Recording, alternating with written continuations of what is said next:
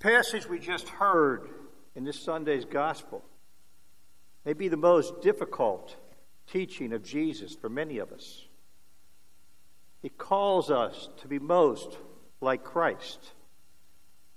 Remember what it entails. We heard when someone hurts you, don't get even. Turn the other cheek. Give away your cloak. And maybe the most difficult do not hate, but rather love your enemies and pray for your persecutors. These are easy words to read and to share with somebody we think needs to hear them. But how many of us know what they really mean? As Christians, the greatest gift we possess is the gift to love. The success or failure of our lives depends on our use of this gift. There is one thing that can utterly destroy this gift, and that is hate. Almost six years ago, Pope St. John Paul II was canonized. He was a great writer.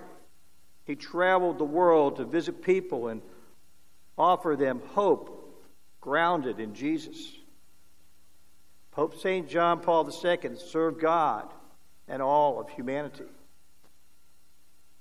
Of all the things that St. John Paul II said or did or wrote, one event that I vividly remember happened in 1983. The scene was a prison cell, and two men were there. One was Pope St. John Paul II, dressed in a white cassock, a white skull cap, and a white cape. The other was dressed in the garb of a prisoner, the man who attempted to assassinate the Holy Father. Time magazine captured the story in these words. Last week, in an extraordinary moment of grace, the violence in St. Peter's Square was transformed in a bare, white walled cell, John Paul tenderly held the hand that had held the gun that was meant to kill him. Pope St. John Paul II forgave the man that tried to kill him. Could I do that? Could any of us do that? Because of this gospel passage, I have spent time during this past week thinking about the people who have hurt me. Maybe some of you have done the same at some point. Those who have lied, stabbed us in the back, spread rumors that were untrue. Those who have gossiped about us, or judged us, or mocked us, or bullied us. We can think about the friend we trusted who betrayed us, or the coworker who broke a confidence. We can look back on all the people in our lives who have left bruises and scars with a word or a look or a touch. Now imagine doing what God commands. Love them. Pray for them. Pray for their good. Pray that grace will come into their lives. Pray that their eyes may be opened and their hearts may be healed.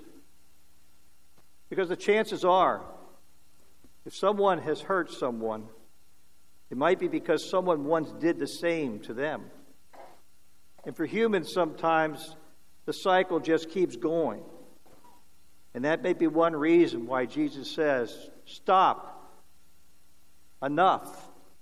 Break the cycle and let it go. In the final moments of his life, Jesus showed us this perfection that he was talking about.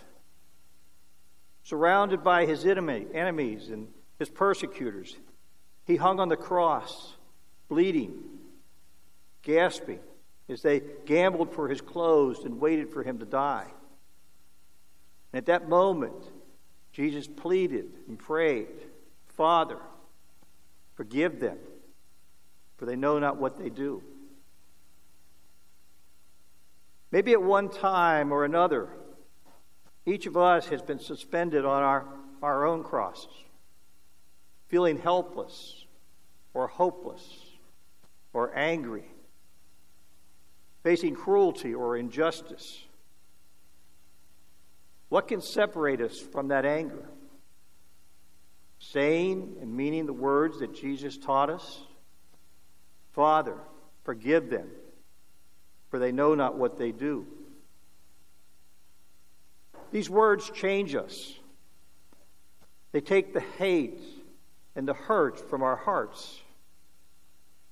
And these words can change others, opening their hearts to love and to the truth.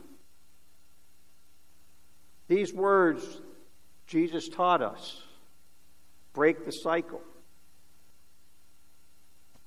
So today, as we approach the altar to receive the body and blood of our Lord Jesus Christ, pray for the grace to forgive someone who has hurt us and to remember in prayer those we'd rather not think about.